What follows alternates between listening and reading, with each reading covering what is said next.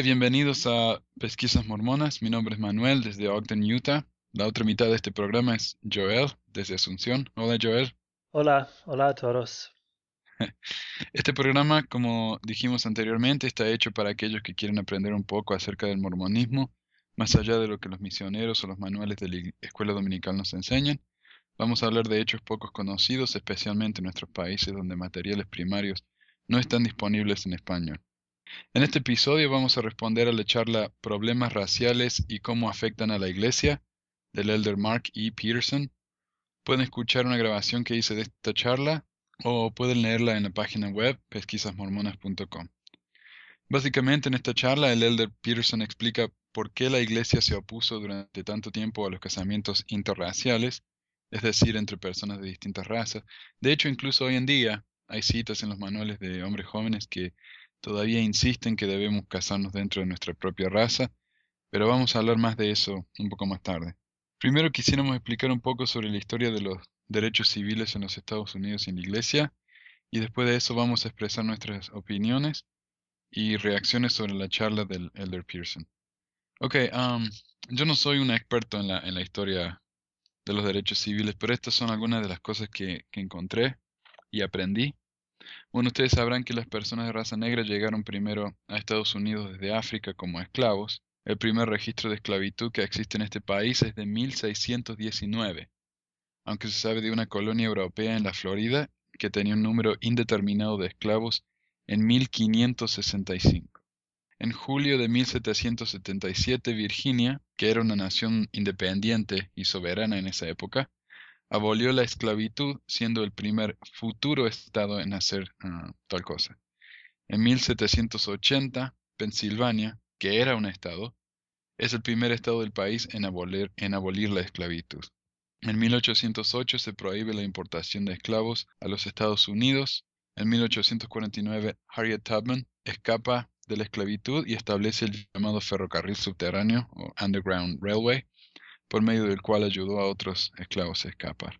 En septiembre de 1862, el presidente Lincoln anunció la proclamación de emancipación, la cual tomó efecto el 1 de enero de 1863, la cual determinó que los esclavos en los 10 estados rebeldes eran libres, a pesar de que no los hizo ciudadanos. Y eso ocurrió durante la guerra civil, que fue luchado principalmente sobre la esclavitud. Lo que es interesante que notar es que él determinó que los esclavos en los estados rebeldes eran libres, libres, es decir, los estados del sur, pero en los, en los estados del norte me parece que no, ¿cierto? Sí, cierto. Ah, pero fue un paso muy grande. Ahora en el siglo XX la gente todavía tenía problemas, ¿no? Esto no hizo que la gente negra tuviera inmediata igualdad. Sería más de 100 años antes de que hubiera igualdad de propiedad, educación, trabajo, etcétera. De hecho, en la mayoría de las ciudades de los Estados Unidos, las razas estaban divididas en restaurantes, cines y trenes y otros transportes públicos. Y, por ejemplo, habrían carteles en establecimientos privados que clarificaban que ese lugar era solo para negros o que los negros no estaban bienvenidos. En 1910, el Comité Nacional Negro elige el nombre NAACP que en inglés son las siglas por la Asociación Nacional para el Avance de la Gente de Color. Esta organización pasó a ser de muchísima importancia en la historia de los derechos civiles en este país. En el siglo XX, por supuesto, uno de los mayores enemigos de, las minorías y especialmente de, la gente de raza negra es el Ku Klux Klan. ¿no? En inglés se le dice el KKK. Y en 1925, miles de miembros del Ku Klux Klan marchan a Washington, D.C. Ah, para manifestarnos su, su antagonismo contra los derechos civiles. Algunas de las acciones tomadas por el clan, especialmente en los estados del sur, incluyen linchamientos, es decir, juicios improvisados en los que personas negras eran colgadas, quemadas vivas o ejecutadas. Y esto eran efectuados como castigos o simplemente para controlar e intimidar a la población negra de una región. Ah, durante los siguientes años hubo mucho progreso, a pesar de que muchos de los líderes importantes en el movimiento de los derechos civiles fueron asesinados, tales como Malcolm X y Martin Luther King Jr. Los estados, de manera individual, van haciendo que actos segregacionales o segregacionistas sean ilegales, tales como no permitir estudiantes negros en las escuelas, ¿no? Como dijimos, ah, estudiantes negros tenían que ir a sus propias escuelas, o separar a los pasajeros de los trenes por razas. La lucha continúa, de hecho, hasta el día de hoy, y, por eso la elección de- del presidente Barack Obama, ¿no? Fue un hecho simbólico de tanta importancia. Y es importante aclarar también que la lucha por los derechos civiles no es un fenómeno exclusivo de este país, sino que es algo prácticamente a nivel mundial. Ok, ahora vamos a hablar un poco acerca de la iglesia y su relación con los derechos civiles. Ah, en los primeros días de la iglesia, durante la presidencia de, José Smith, personas de raza negra podían unirse a la iglesia y hasta podían recibir el sacerdocio.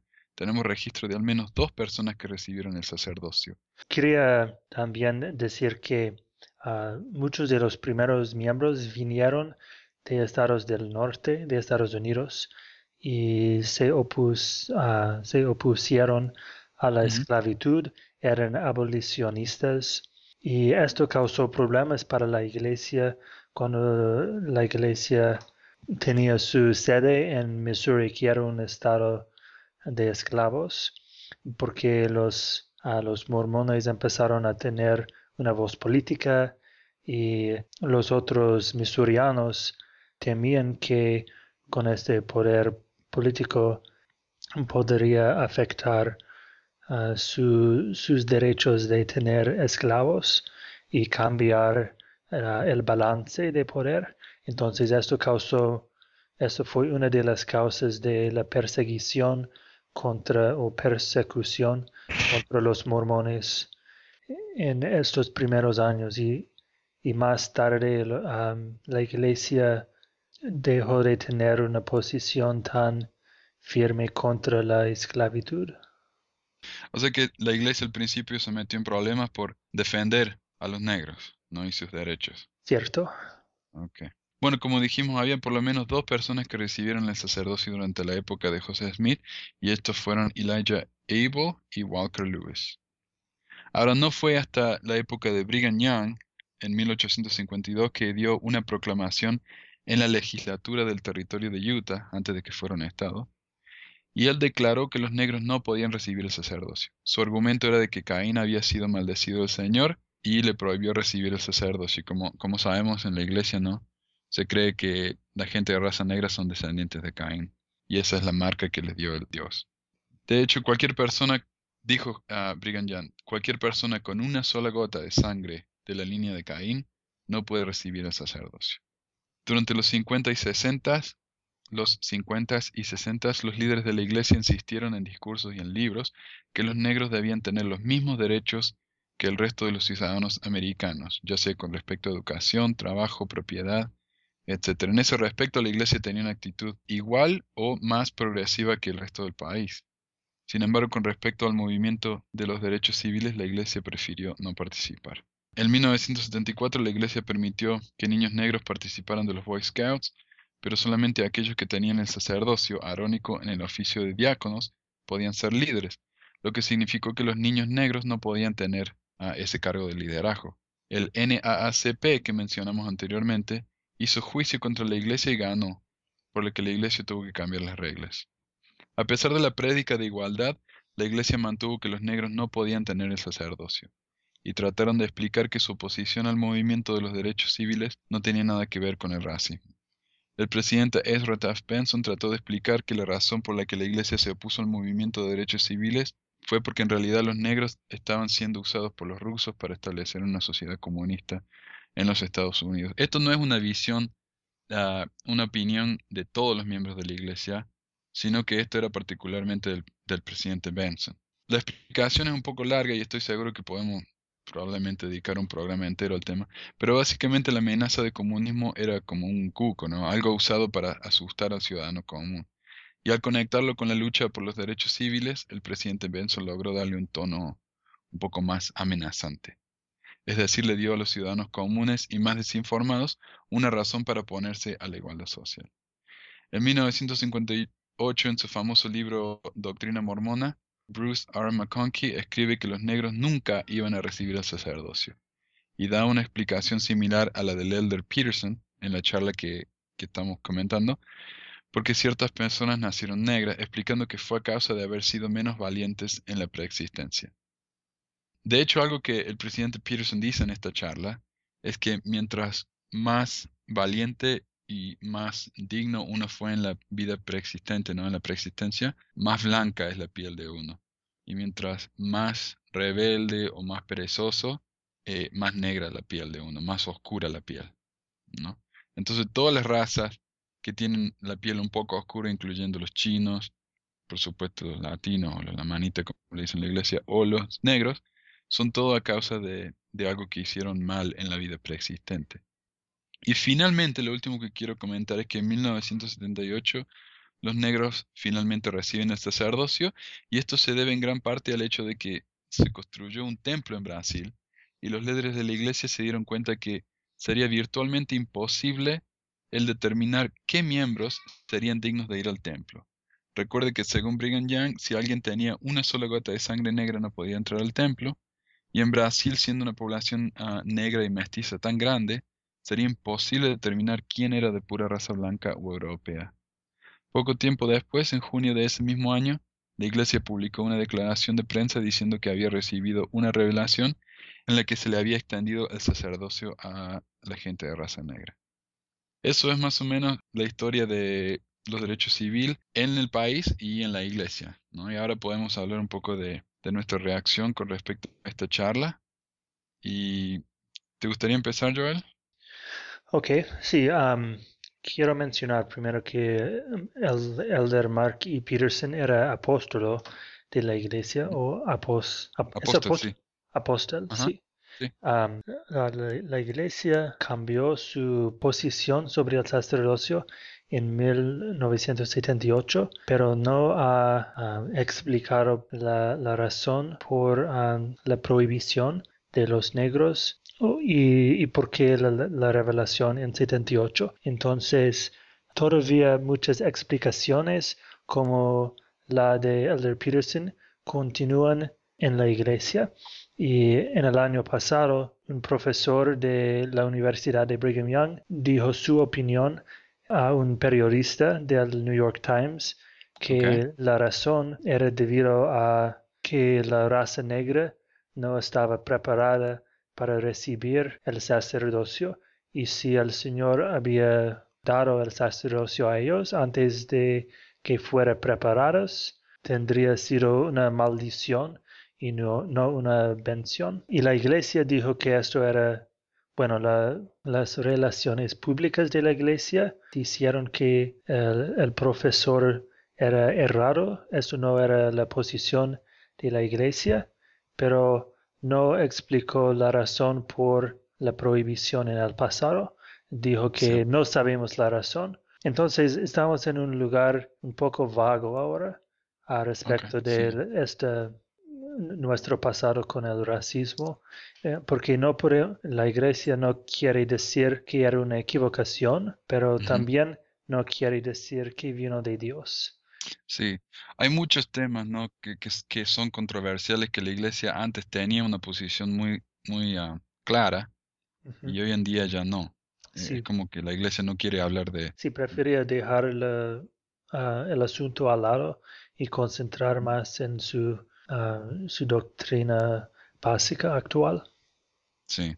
Mi opinión personal es que la, posición pasada de la iglesia respecto de la raza negra era un error de los líderes de la iglesia.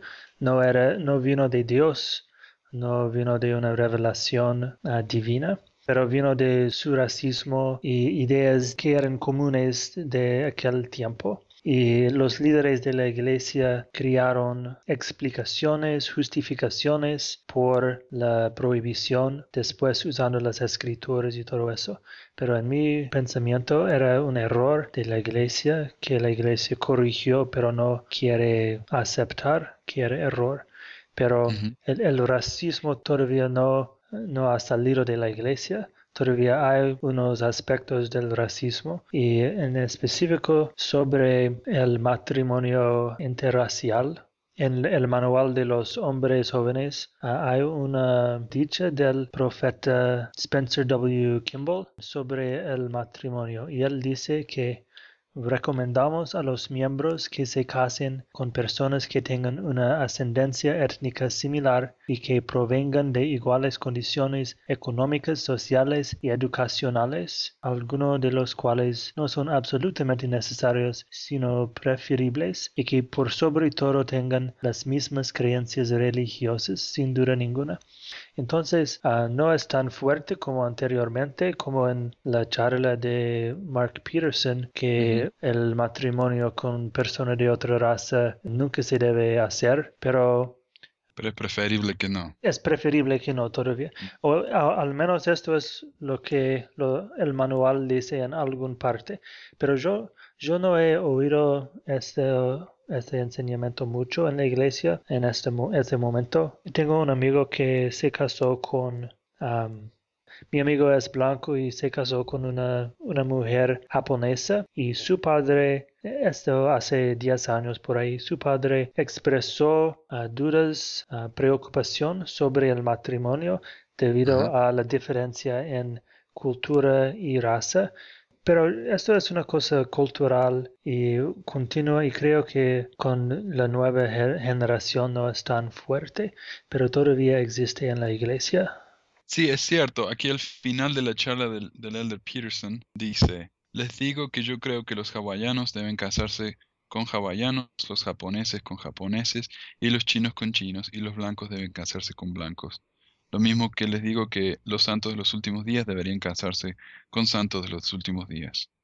Entonces, como dijiste, yo escuché que esto no es algo, ah, por lo menos no lo decimos hoy en día, que es algo, una cuestión racial, ¿no? De, racismo, de porque los blancos sean mejores que los negros o los hawaianos, sino por cuestiones culturales. Yo estoy casado con una, con una chica de acá de, Estados Unidos y la familia de ella es de Inglaterra, sé que ella es, es blanca y yo soy de, Argentina, ¿no? De descendencia árabe, o sea que soy marroncito. Y, pero nunca escuché a alguien, ¿no? Decir, decirnos que no, no nos deberíamos haber casado o alguien que tuviera una preocupación al respecto. Mi suegra sí dijo que ella nunca escuchó que nadie en la iglesia dijera que estos casamientos no eran, no eran buenos, ¿no? Y a mí me sorprendió porque yo lo escuché varias veces, incluyendo esta charla. Así que por eso yo quiero compartir esto, porque para mí es algo personal. Pero esta charla no, no solo es prueba de lo que le dije yo a mi suegra, que esto era cierto, sino que nos da una idea de otras actitudes de, líderes mormones que son claramente racistas. En esta charla, el elder, el elder Peterson, como mencioné anteriormente, dice que es según nuestro, nuestro nivel de rectitud en la preexistencia, a la razón por la que recibimos el color de piel en esta vida. Si fuimos muy buenos y valientes, nos va a tocar una piel blanca e incluso hasta una familia santa de los últimos días. Si fuimos menos buenos o valientes, nos toca una piel un poco más oscura. Y si fuimos malos o cobardes, nos toca una piel negra. Esto, por supuesto, no es algo que la iglesia continúa afirmando. La iglesia no dice eso hoy en día. Y el hecho de que uno solo puede encontrar revistas de la iglesia en, en la página oficial, en lds.org, a partir, solamente revistas a partir del año 1971, es prueba, por lo menos para mí, de que la iglesia está tratando de, esconder el pasado, ¿no? Y, y, es como que tiene un poco de vergüenza. Sí, pero yo creo que la doctrina que la preexistencia o nuestros actos en la preexistencia tienen algo a hacer con nuestra posición en esta vida continúa siendo enseñado en la iglesia, porque creemos en la preordinación que ah, por lo menos a los líderes de la iglesia o algunas personas fueron preordinados a su cargo terreno por su fieldad durante la vida premortal. Y el otro lado de esta enseñanza es que ah, las personas que no eran tan fieles no recibirían las bendiciones en esta vida. Eh, entonces no es, no es tan claro como el Elder Peterson dice, pero todavía existe esta idea que nuestra situación al cual nacimos en esta vida es debido a, nuestros actos en la vida premortal. Y yo, sí, yo aprendí esto en la Universidad de Brigham Young en mi en un clase religioso que tuve Creo que no es aceptado por todos los miembros, tal vez una minoría, pero es una enseñanza todavía fuerte en la iglesia. Y el aspecto racista, no oímos más sobre este aspecto, pero todavía hay esta idea de preordinación, de, de recibir nuestra posición por nuestros actos en el pasado. Ajá. Y eso está en la, en la perla de gran precio, ¿cierto? Ah, Dios le dijo a Abraham, fuiste elegido antes de nacer. Y eso fue a causa de, su rectitud. Y yo me acuerdo una vez, tuve una, una charla con un líder cuando estaba en Argentina. Y yo me pregunté, ¿no? ¿Por qué no hay líderes de la iglesia que son latinos? Había en esa época uno que era miembro del quórum de los 70, pero nada más. Y él me dijo, bueno, porque no hay ningún miembro latino que tenga la rectitud suficiente como para ser un apóstol. Pero ahora yo pienso, no, si fuimos preordenados para ser líderes de la iglesia como, como José Smith como los apóstoles de hoy en día, ¿por qué no hubo ningún latino que fue preordenado? Si el Señor hubiera dicho, ok, el hermano Juan González es digno de ser un apóstol en, la vida siguiente, ¿por qué no? ¿Cierto? O sea, o el Señor no ordenó a ningún latino, o él ordenó a latinos, pero los, los miembros del quórum del 12 no se dan cuenta, no recibieron la revelación o algo, ¿no? Porque, o, podemos justificarlo como dijo de Peterson, el hecho de que nació en esta vida con una piel marrón quiere decir que no fue lo, suficientemente, lo suficientemente bueno en la vida preexistente. Y tal vez por eso es que el único extranjero en el quórum de los doce es alemán y es blanco. Sí. ¿no? Sí, hace pocos años que la iglesia, que el porcentaje de miembros de la iglesia fuera de Estados Unidos superó el número de miembros estadounidenses, pero 11 de los 12 apóstolos son estadounidenses. La gran mayoría de los 70 son ah, norteamericanos. Entonces, ah, la diversidad de los miembros no es reflejado en el liderazgo de la iglesia. Cierto. Lo último que yo quería mencionar, que esta, esta es la parte de la charla donde realmente me molesta y, me hizo enojar un poco, ¿no? El hecho de que ah, el Elder Peterson justifica la segregación diciendo que Dios también segregó, ah, para mí es algo muy triste. Es como que el Elder Peterson manipula y distorsiona las escrituras para acomodar su propia versión del Evangelio. La parte más chocante para mí fue cuando dice que los negros van a poder ir al reino celestial, pero solo como sirvientes. Y para mí esto es difícil, ¿no? Porque teniendo en cuenta la historia de esclavitud en este país, esa, esa declaración suena, en mi opinión, terriblemente racista. Y decir que esto es una tremenda manifestación del amor de Dios es tanto peor, ¿no? Él dice, bueno, a pesar de que los negros fueron tan malos en la preexistencia, pueden ir al reino celestial solamente como, ah, como sirvientes y esto demuestra el gran amor de Dios. Eso es lo que dijo él. En resumen, esta charla fue para mí difícil, ¿no? De leer y fue chocante. Sí, no hay duda que, que es muy racista esta charla. Lo que me molesta sobre todo esto es que ah, hoy en día los apologistas de la iglesia dicen que estas enseñanzas eran uh, especulación, folclore de, algunos miembros de la iglesia, pero estas enseñanzas eran la posición oficial de la iglesia, eran las enseñanzas de los profetas, del profeta Joseph Fielding Smith, de Bruce R. McConkie, de Marky Peterson, entonces no era, no era una cosa especulativa, ellos estaban dando doctrina. Y la iglesia quiere decir ahora que era todo folklore que no tenía nada a ver con las escrituras o con el profeta José Smith. Para mí es deshonesto.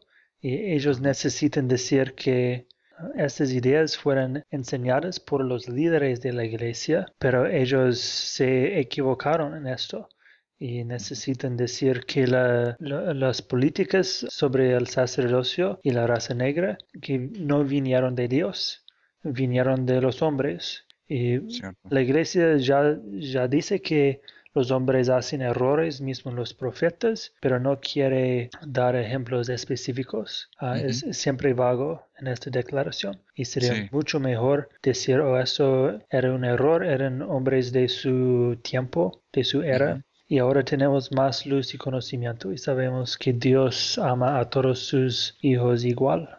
¿cierto? Pero incluso hoy en día la iglesia insiste que la política respecto a los negros fue algo que vino de Dios, aunque a pesar de que no saben cómo explicarlo, ¿no? Simplemente dice, bueno, algún día, tal vez cuando, cuando nos muramos y vayamos y nos encontremos con Dios, Sí. ahí nos vamos, ahí vamos a aprender por qué. Pero mientras tanto hay que aceptarlo como, como es. Es mejor no pensar demasiado el asunto. Cierto, cierto. Bueno, ah, así que tal vez no en, en futuros podcasts vamos a hablar un poquito más acerca del tema, pero por hoy eso es todo lo que tenemos para compartir. Ok, ¿ok? Entonces hasta la próxima y gracias Joel. gracias. Ah, hasta luego. Hasta luego.